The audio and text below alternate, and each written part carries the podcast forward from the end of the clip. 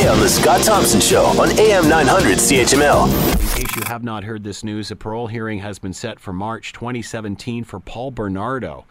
Yeah, Paul Bernardo. What has the reaction been from the Mahaffy French families, and what is the chance of all of this happening? Uh, we're speaking specifically about day parole, but uh, many of us thought when he was deemed a dangerous offender that all of this was impossible. Uh, t- uh, Tim Danson is with us now. Hello, Tim. How are you today? I'm very well, thank you. Where do I start here? So you were actually in your team preparing for this way back when, in anticipation of all of this. Yeah, when we um, is that common, Tim?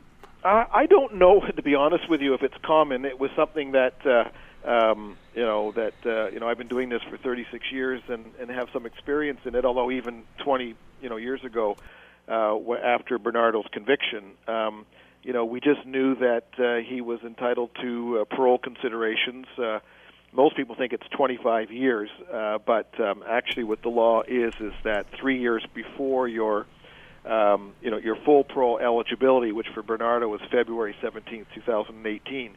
Three years before that, you're eligible to apply for day parole. So that's so he's been he's been entitled to this since February of 2015, but he keeps putting it off.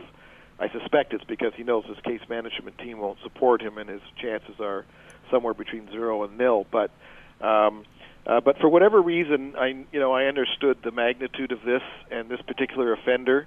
And uh, while I always hoped that I would live a long time, and I'm glad I'm still around, um, uh, while things were very fresh in our mind, we just thought that it was a good idea to put this brief together, um, which we submitted, as I say, some 20 plus years ago to the Hmm. parole board. So Wow. we're, we're, we're, we're lucky because if I had to remember all the details of, of a couple decades ago, um, there may be some failures there. Hmm. So uh, we're in good shape to respond to this, uh, but it's it's it's hard to believe that uh, a couple decades have gone by and um, and that uh, you know Paul Bernardo thinks that he's uh, in, entitled to some kind of re- re- release, but Now we all he's he's deemed a dangerous offender. Uh, I, I thought that took care of all of this. What does that mean? Well, I mean, it's that's a very good point that you make, and it's it's one of, of, of, of great significance to us. First of all, when you're, you know, yes, he was given a life sentence for the for the murders, but he was also designated a dangerous offender, and under the law, um, in order for it to be constitutional, because once you're de- declared a, a dangerous offender, you're in jail in, i for an indefinite period of time. So to maintain its constitutional validity, he was entitled to a review after seven years, and then every two years he's entitled to a review.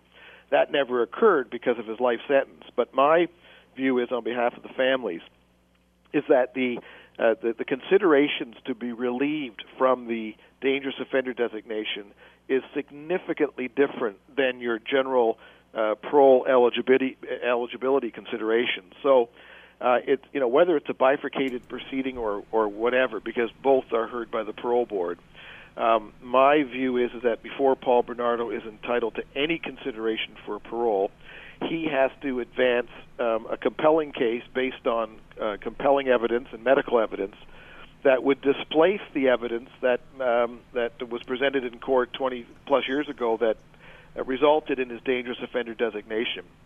And I also believe that um, any evidence that Paul Bernardo puts forward um, for uh, to deal with his dangerous offender designation and his parole eligibility must be public. And I, you, you would think, you know, you know that the, intuitively that of course it's going to be uh, public because you know we have an open court uh, justice system.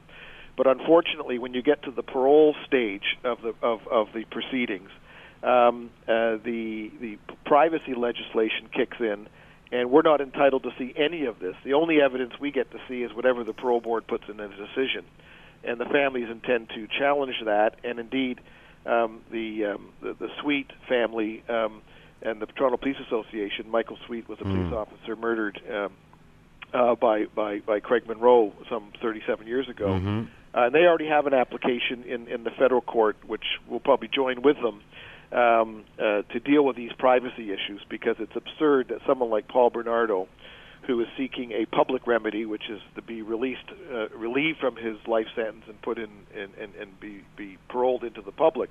That's about as public as you can get, and the public has a right to know all the evidence um, that he relies upon. So that's going to be an issue for us too. We think this has to be a transparent process, And in any event, even if there was a privacy interest, the public interest must trump uh, any rights that Paul Bernardo has.